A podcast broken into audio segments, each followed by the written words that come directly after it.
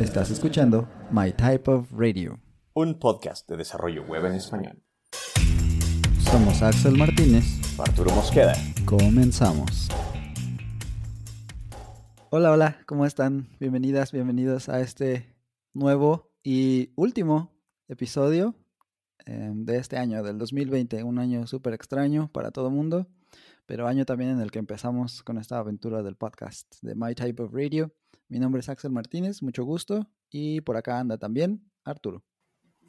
¿Qué onda, qué onda? Yep, Arturo anda por acá, en efecto. Sí, qué, loco, ¿no? Se nos fue el año como agua, yo siento. Recuerdo que en enero y febrero todavía estábamos platicando así de, uy, estaría padre hacer un podcast alguna vez. Y ahora ya se acabó el año. Ya hicimos varios episodios, algunos episodios, unos cuantos episodios. Y, y ahí vamos, está chidísimo. Y esta vez tenemos a una invitada especial. ¿Cierto, Axel? sí.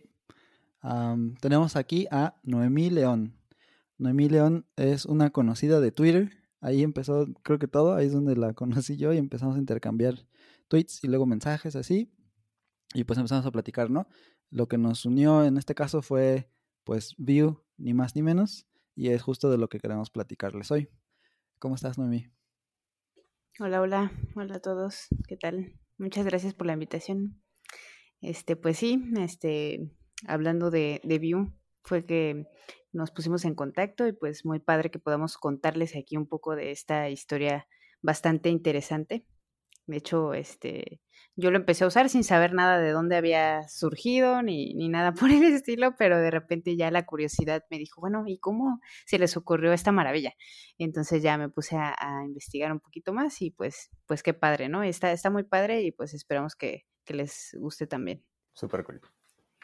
Gente, pues sí, desde hace un montón de tiempo en que le traemos como ganas a Vue, a decir cosas de Vue. La vez pasada comparamos, no comparamos, pero hablamos un poco de Vue y React y de las cosas detrás de, de la gente que hizo esas librerías. Pero hay un lugar definitivamente muy especial en todos nuestros corazones para Vue. Y, debo hacer un disclosure, yo soy el, el, más novato en Vue de los tres que estamos en esta llamada, así que va a ser muy interesante escuchar a los pros. Aún así me encantó, me encantó la historia de Vue y que, probablemente es la razón. Hay dos razones por las que me metí a Vue muy cañón. El primer factor fue Axel, obviamente, su evangelización es, es muy puntual. y, y, la otra, no inventes, la historia detrás de Vue, neta, es, es muy heroica, es muy épica. Vamos a estar platicando un poco de ella, obviamente. No sé qué partes quieren decir, supongo que todos quieren hablar de ella, pero los voy a dejar a ustedes platicar un poco de ella. Yo voy a hacer muchas preguntas, probablemente porque soy el más noob. Venga, pues ahí, ahí va saliendo la conversación. Si quieren platicamos, pues entonces, ¿de dónde, dónde empezó todo y cómo es que cómo surgió la idea? Ya hemos comentado en episodios anteriores que Evan Yu, como, sí, como tú en inglés, Evan Yu es el creador, es a quien se le ocurrió esta, este nuevo framework, ¿no? Es una persona que en Nueva York estaba trabajando para Google en ese momento y lo que él hacía era crear diferentes como que prototipos interactivos y cosas del estilo, ¿no? Saliendo de la escuela, luego, luego se lo llevaron y tenía esta asignación, pues, de crear eh, prototipos interactivos para los Chrome Experiments, si están familiarizadas con eso. Em, y él decía, pues voy a utilizar AngularJS porque es, se ve que pues, bueno, es rápido, es cómodo usarlo pero llegó un punto en el que dijo, ay caray, esto está como, sí puedo hacer cosas, pero no me salen tan rápido como yo quisiera, o no es tan sencillo como podría ser, ¿no? Entonces, ¿por qué no, pues me hago esta herramientita basada como en varias eh, filosofías, en varios conceptos que ya traía AngularJS, y, y pues lo creó, ¿no? O sea, de ahí salió esta, esta idea originalmente llamada Seed, como él lo dice en alguno de los documentales que ya les platicaremos. Y bueno, ahí, ahí empezó la cosa, ¿no? Seed era una especie de AngularJS pequeñito, creado para poder llevar a cabo estos, estos prototipos de una mejor forma, una manera un poco más rápida. De hecho, me pareció bien interesante eso porque sin saberlo es exactamente lo mismo que le pasó a él es lo mismo que me pasó a mí muchas veces porque me pedían implementar cosas y decía, bueno, este, vale, yo no era frontend, era full stack y de repente así como que quería hacer algo con React y vale, ahí pongo algo con React, pero híjole, hacer esto con React es un show, ¿no? O sea, tienes que hacer un montón de configuraciones, luego la compatibilidad con el backend que estás usando y cosas de este estilo, que yo decía, ay, no, eh, odio, odio los frameworks frontend por esa parte, ¿no? Y entonces de repente, pues, este, eh, me encontré con Vue ya cuando, ya cuando existía y dije, ay no, qué padre, esto sí está hermoso, ¿no? Y, bueno, después me entero que exactamente algo así le pasó a él, ¿no? O sea, como que se le hacía muy complicado este, la integración con, con lo que él, para pequeñas cosas que necesitaba, ¿no? Y entonces dices, ah, no, pues qué interesante y qué, qué buena solución. Obviamente yo no desarrollé un framework, ¿verdad? Pero tuve el mismo problema que él. Entonces sí, sí es muy padre este, saber eh, cómo fue que se le ocurrió esta parte, ¿no? Sí, hay un punto en el que llegas a, ese, a tener ese problema, ¿no? Y bueno, este, este punto para él fue eh, por ahí de 2013. En julio del 2013, el 27 de julio, hizo su primer commit, ¿no? Y algo que a mí me llamó la atención durante esta, esta investigación, em, este reportaje que estamos armando, fue, yo lo que veo es que primero como que le llamó Element, pero seguramente después iba esto a tener como alguna bronca con, pues los elementos en realidad son los de eh, los del DOM, por ejemplo, en el HTML que estás escribiendo y cosas así, entonces a lo mejor como por ahí se fue la idea un poco, un poco de lado. Y luego algo chistoso es que dice, bueno, le puse seed, pero como el nombre ya estaba tomado en npm, pues no pude publicarlo. Entonces tuve que, tenía que cambiarle el nombre de alguna manera. Y bueno, al principio todos sus commits estaban relacionados con, con cosas de plantitas, ¿no? Hay, hay un, una parte de su código en la que dice seed.sprout. Esto se convertiría como en un bootstrap después. O seed.plant, que sería un controlador, ¿no? Y, y, bueno, eso se me hizo así como muy... Pues está coqueta la onda, ¿no? Hablar de que todo es, es plantitas, estaba chido. Nada más que bueno, ya no se pudo porque alguien más había tomado el nombre de, en NPM. ¿Cómo sería nuestro, nuestra realidad si estuviéramos hablando de Seed.js en vez de Vue, no? Pequeñísimo detalle que ya estaba tomado, no lo había pensado y ya estaba por liberar, no se le ocurrió entrar a ver. y chin, cuando ya lo quiso liberar, pues ya eh, resultó este pequeño problema, ¿no? Y ahí es cuando creo que empezó a buscar la palabra, según recuerdo, comentó él que buscaba la palabra vista en varios idiomas, ¿no? Y dijo, bueno, a francés suena bonito, me gusta y view y listo. Lo demás es historia. Exacto. Fíjense que algo que me, que me encanta de esa historia, porque en el documental, en los documentales que como dice Axel les vamos a platicar después, habla un poco desde las palabras de Van Yu, ¿no? cómo vivió View, cómo vivió la comunidad y toda esta onda. Algo que me gusta es que a pesar de que hace rato dije que era algo muy épico, porque me emocionó, ya saben, realmente es algo por lo que todos los desarrolladores podemos pasar, ¿no? O sea, él tuvo una necesidad, adaptó cosas, y, de repente hizo esa librería que, como muchos, ¿no? Como el, como el creador de JavaScript tal vez, no sabían que tantas personas lo iban a estar usando en un par de años, ¿no? Tantas empresas, tanta, tanto todo. Loquísimo. Pónganse a codear todos. bueno, pues nos seguimos moviendo y entonces en febrero de 2014 hizo su primer release, digamos, ¿no? Así le, le llamó. Hizo un post en Hacker News. El primero de febrero dijo, aquí está la versión 0.8. Y bueno, hay, como maneras de regresar a esos, a esos momentos en la historia de Hacker News. Y yo al final lo logré después de que me hubieran bloqueado, porque pues no sé, pensaron que estaba tratando de hacerles un, un ataque o algo, un D2. Y, pero al final del día lo logré y entonces pude ver eh, cuál era ese post del que luego hablan, ¿no? En, la historia de, de View. Por ahí les dejamos también el link, que pues no fue muy fácil conseguir. Y bueno, ya que me pude meter y, y ver qué era lo interesante de ahí, alcancé a ver una parte en la que alguien le comenta, oye, esto se parece muchísimo a Angular, en ese caso AngularJS, ¿no? Y le dice, ¿es esto intencional de que se parezca tanto, que tenga como que esas ideas parecidas? Y ya entonces Evan le contesta, pues la diferencia más grande es la manera en la que estamos observando los modelos. Mientras que Angular hace lo del dirty checking, nosotros hacemos eh, vía getter y setter de ES, ES5, ¿no? Entonces, eh, la idea mía es hacerlo, hacerlo muy simple, que lo puedas trabajar simplemente sin inyección de dependencias, no hay que precompilar nada de JSX. En ese entonces ya React empezaba a ser una cosa, ¿no? No hay un dollar digest o dollar apply como en Angular, no hay servicios, no hay factories, no hay nada de eso. Solamente deberías pensar en, em, tú, tú por tu cuenta deberías pensar cómo estructurar tu aplicación pero yo no te voy a dar como todos esos conceptos encima del framework, ¿no? Tampoco te voy a dar, por ejemplo, la parte del routing, ni la librería para llamar las cosas Ajax o tus RESTful endpoints, ese tipo de cosas, tú, tú lo puedes traer y puedes utilizar pues lo que sea que necesites o te, te convenga más, ¿no? Entonces, la idea es hacerlo muy, muy como sencillo para quien lo va adoptando, pero además como que enfocarse en la parte de la vista, ¿no? También como que por ahí va lo del nombre. Entonces, con un origen muy similar al que seguramente les ha resonado por ahí a React, encargarse solamente de la vista y no preocuparse de otra cosa. Y bueno, entonces ahí es donde surge, bueno, empieza a surgir porque creo que no se ha detenido desde entonces.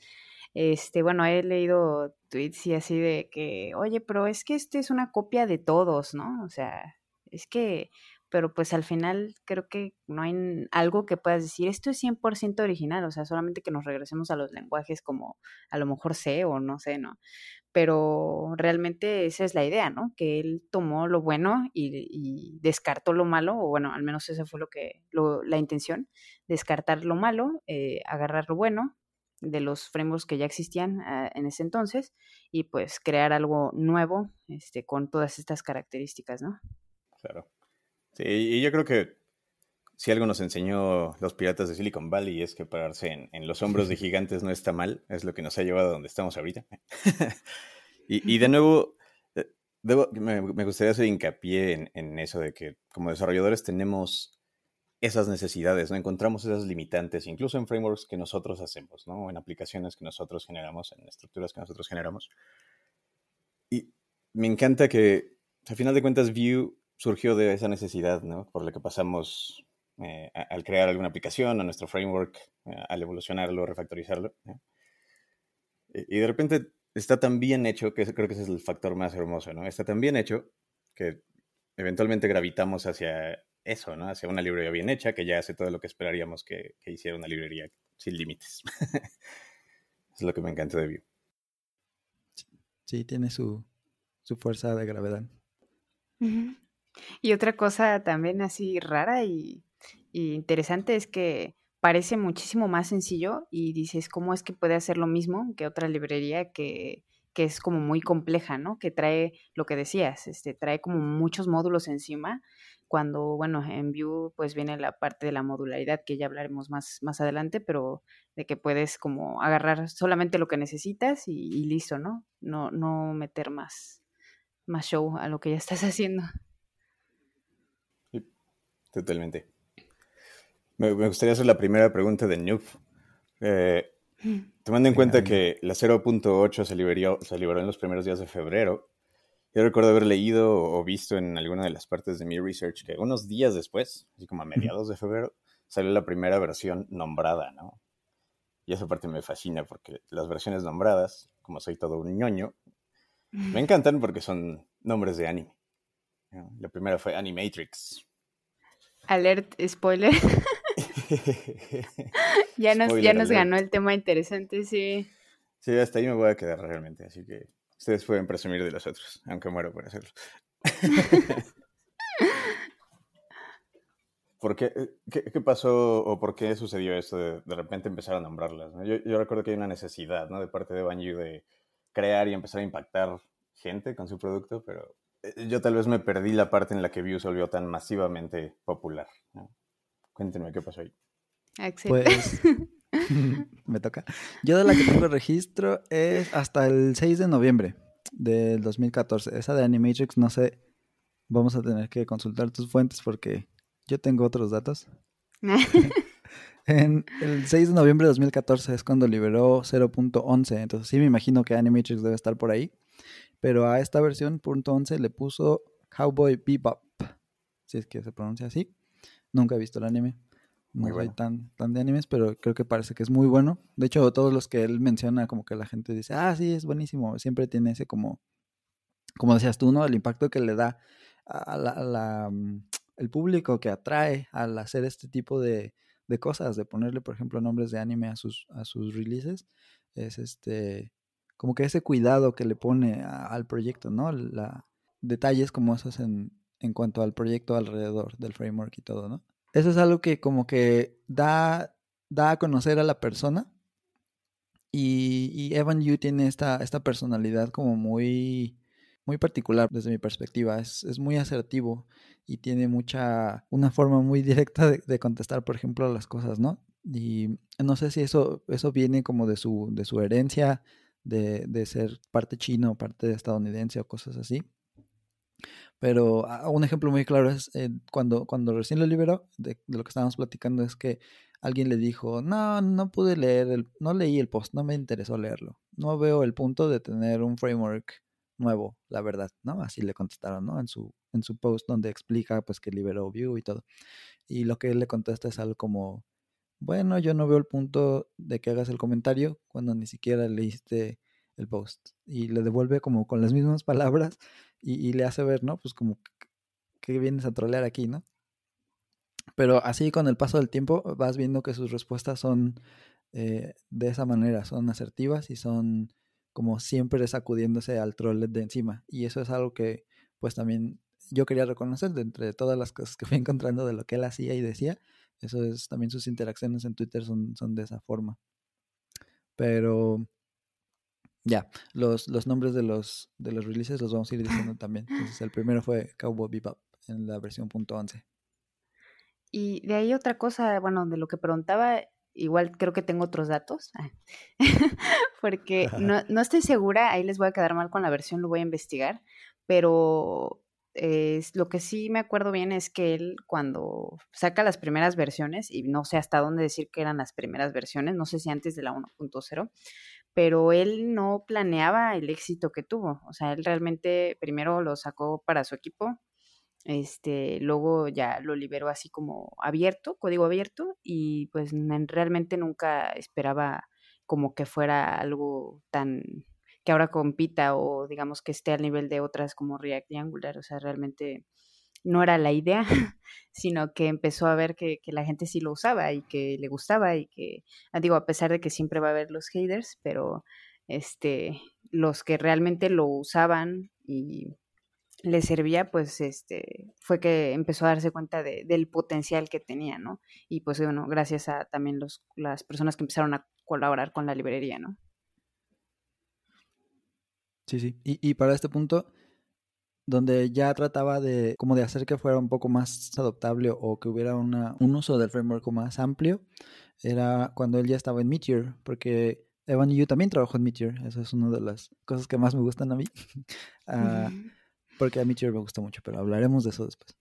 Y bueno, hubo un punto en el que seguramente les mostró la idea, ¿no? A la gente de MDG y les dijo, oigan, ¿por qué no? Pues miren, está este framework, lo estoy implementando, hace cosas bien y parece que a la gente le gusta, ¿no? Hay un par de entradas en los foros que les compartimos también por ahí y una de ellas es, ¿por qué MDG no simplemente adopta Vue y se olvida de su como problema que tiene ahorita, ¿no? Que todo el mundo está React contra Blaze, que era la solución original de MDG. Y ¿por qué no simplemente mostramos como un, camino alterno y nos quedamos con él? Y bueno, ahí ya también hace su, su explicación Evan de por qué no, no se pudo al final del día. Y hay otro que dice, eh, ¿cuáles serían los siguientes pasos en, en, la capa de la visualización para Blaze? ¿no? Como, ¿por qué no hacemos que Blaze se parezca un poquito más a Vue?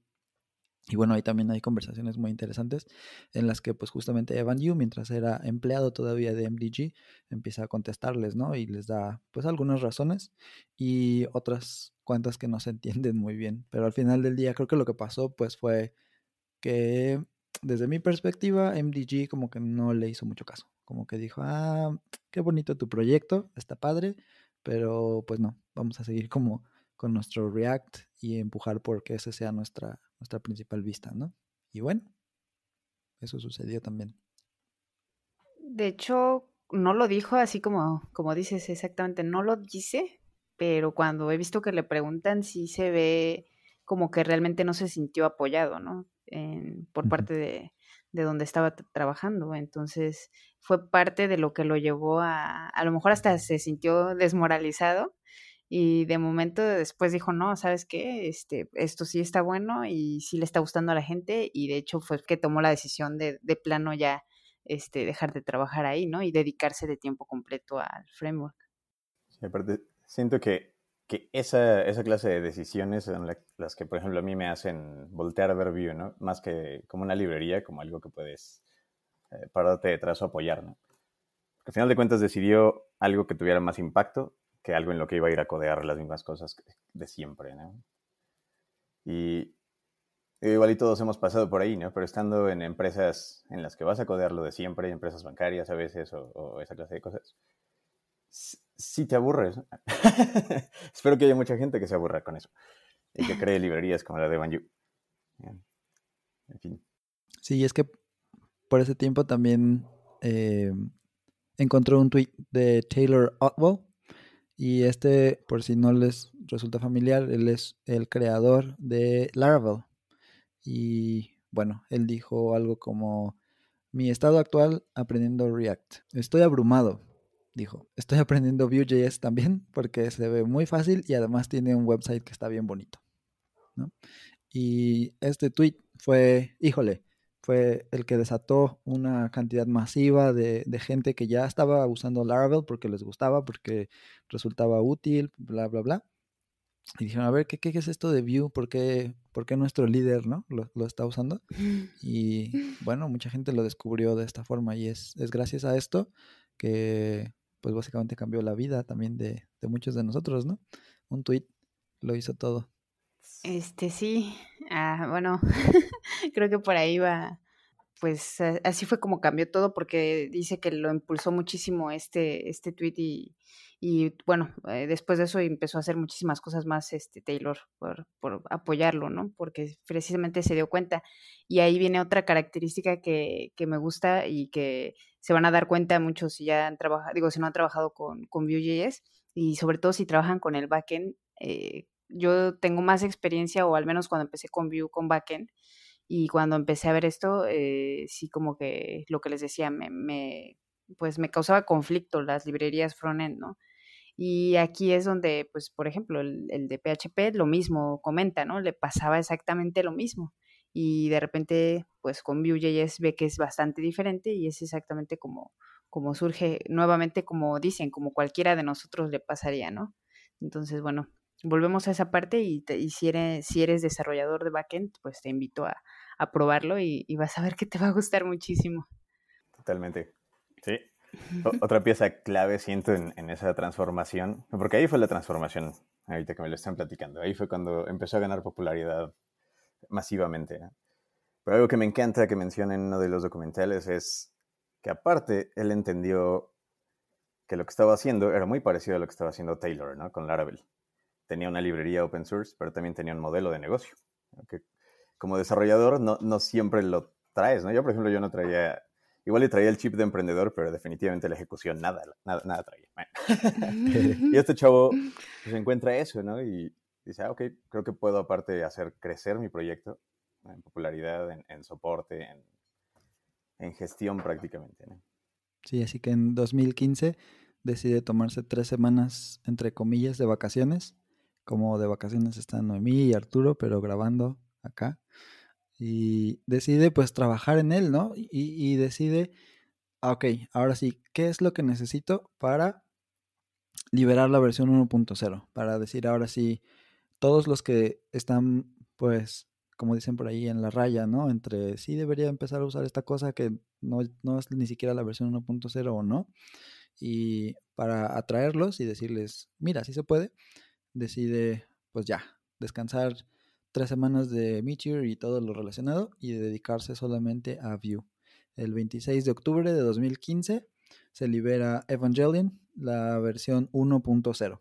Ese anime sí lo vi y sí está muy bueno. Un poquito denso de repente, pero sí está chido. Luego, también, como dijo Arturo, él, él encontró en Taylor ese, esa guía, ¿no? Como de decir, oye, pues puedes hacer open source, pero pues también eh, hacerlo algo sustentable, ¿no? Ese sería como el, término, hacer que pues que valga la pena no solamente como que en la satisfacción intelectual o, en el sentido de ayudar a otros a crear sus apps, pero en la parte monetaria además. Entonces decir, pues venga, que, que, me caiga un poco de dinero, aunque sea por este proyecto que tiene, ¿no? Y decide abrir un Patreon. Y en este Patreon llegó a los 4 mil, uh, cuando llegó a los 4 mil dólares al mes, dijo, ah, pues mira, sí se puede. Entonces, bye Meteor, ahí te ves. Este, yo ya voy a hacer mi propia cosa, ¿no? Entonces, ahí fue cuando todo, todo empezó. Cuatro mil, querían ustedes con cuatro mil dólares al mes solamente de su proyecto, de su side project. Bueno, depende también, ¿no? Porque creo, ah, no quiero mentir, pero según yo estaba viviendo en Nueva York. Entonces, si son cuatro mil dólares al mes en Nueva York, de entrada ya en Estados Unidos, pues bueno, ya, ya es diferente, ¿no?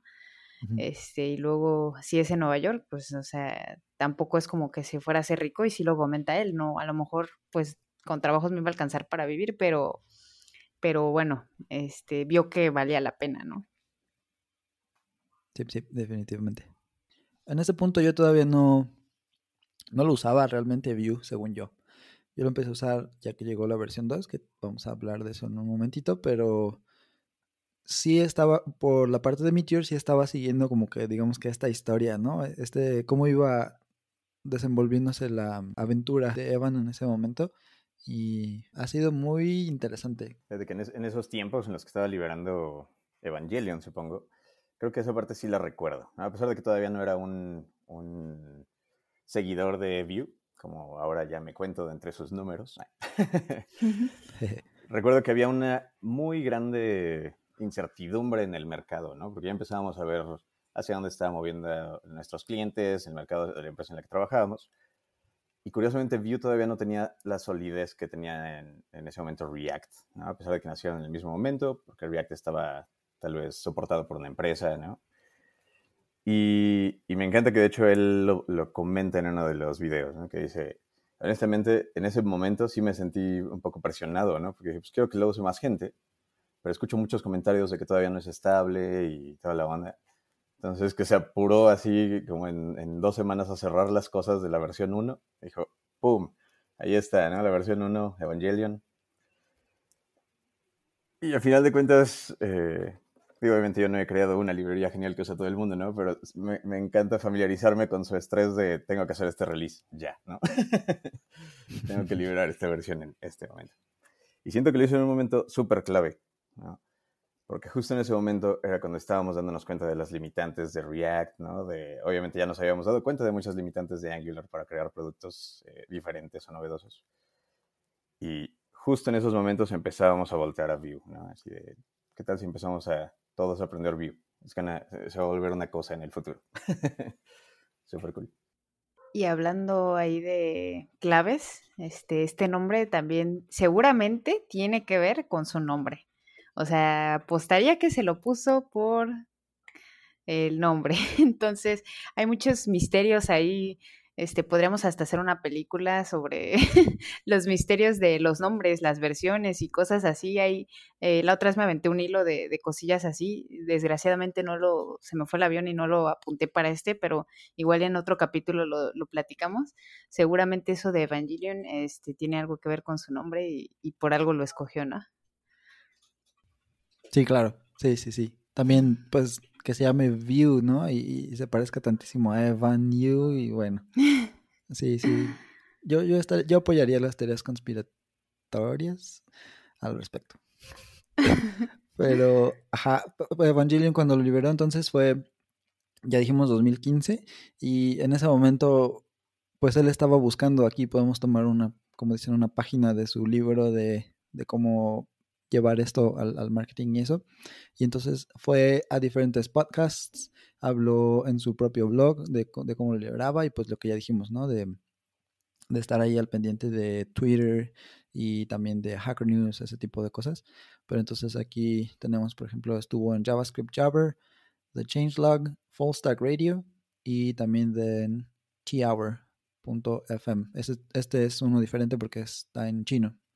Entonces, en este sentido, también creo que podríamos abrir esa conversación, ¿no? De aprovechó la parte de como que de su dualidad en, cuanto a, no solamente ser estadounidense, pero también tener sus raíces y, todavía contacto con la parte de, de, China, hablar el idioma y poder explicarle a pues millones de personas de qué se trata esto de Vue y bueno, eso también luego influyó, ¿no? Pero a mí lo que me llama la atención en esta parte pues es eso, que le echó muchísimas ganas, no solamente en el lado técnico de hacer que hubiera un framework estable, que hubiera algo pues bien eh, de calidad, sino también en la otra, ¿no? Como de ir y hablar al respecto de, de su proyecto, pues de su bebé, y explicarle a tantas personas como se pudiera, ¿no? De, de, qué se trataba. Y eso es lo que a veces de repente nos falta.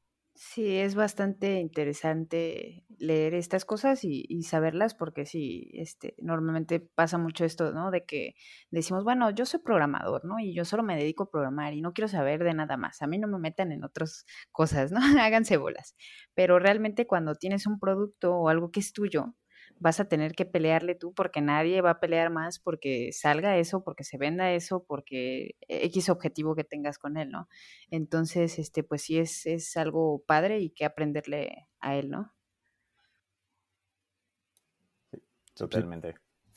Por cierto, antes de movernos a las siguientes versiones, creo que es importante decir la que nos saltamos. Porque entre Cowboy Bebop y Evangelion, la 0.9 me parece, o la 0. algo, 11 tal vez se llamaba Dragon Ball. Y ahorita que mencionaste los nombres, Noemi, dime es que buen timing, ¿eh? Porque, sí, para que la versión 1 fuera Evangelion. En ese momento. Todo estaba calculado realmente. por favor, díganme que la liberó en su cumpleaños o algo así. No lo dudes, sí, sí he visto cosillas así, ¿eh? le voy a hacer una investigación así muy padre no había tenido tiempo, pero ahorita me acordé y sí dije, no, sí hay que, hay que ver qué tantas este, teorías conspirativas le podemos sacar a esto. Estaría bueno ese episodio. Yo sí lo escucharía. Sí, me lo aventaba. Ya están, pero no, no lo van a escuchar, lo van a cooperar. Cierto. Ah, buen punto. Pequeño detalle. ambas, ambas ahorita que hablabas de lo de su dualidad nacional, ¿no? Su nacionalidad dual, no sé cómo decirlo. Me encantó otra cosa sobre él, ¿no? Supo, supo aprovechar de una forma muy humana, ¿no? Muy... Voy a darle de regreso a, la tierra de, donde también soy, que se metió muchísimo a China, ¿no? O sea, yo pensaba que Vue era súper super popular en Europa, ¿no? En, en, Alemania por los amigos que tenemos ahí. Pero al parecer China es en China no existe React ni Angular prácticamente, ¿no? Ahí es Vue una especie de religión de desarrolladores. Yo creo que ahorita vamos a platicar de eso, pero sí, y creo que eso, pensando en que somos un podcast en español, ¿no? en Latinoamérica, podemos hacer eso también en México, ¿no? Siempre hay que regresar cosas. Conozco un par de gente que ha creado sus librerías y, e involucra gente de México, ¿no? De Latinoamérica. Eso está muy chido. Siempre pensemos en nuestras raíces. ¿eh? Ah, vale, el comercial ahí está, para que lo tengan en cuenta. No, está súper bien. De hecho, este, bueno, lo que igual me sorprendió es que va, vi algunas escenas de que fue a China en algún punto donde apenas estaba esta versión 1 y era ya así como tipo famoso, ¿no? O sea, parecía actor o algo por el estilo porque le pedían su autógrafo y se amontonaba la gente así horrible para, para platicar con él o que le firmara o lo que sea, ¿no? Y, y pues sí, él, como sea, ha, tratado de apoyar también a, su gente, ¿no? En esta parte. Que es diferente de sacarles el provecho, ¿no? Eso, lo que han estado haciendo ustedes, me parece importante también resaltarlo, es, es, es devolverle a la comunidad o darle a la comunidad de esa herramienta, más que usar a la comunidad de ese lado para que le den esa popularidad, ¿no? Es una manera de enfocarlo pues bastante diferente y que valdría la pena que consideráramos.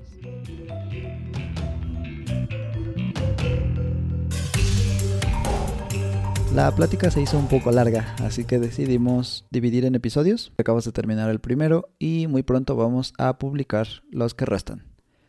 Si quieres encontrar notas del show, puedes ir a mytypeofradio.buzzsprout.com. Muchas gracias por escucharnos.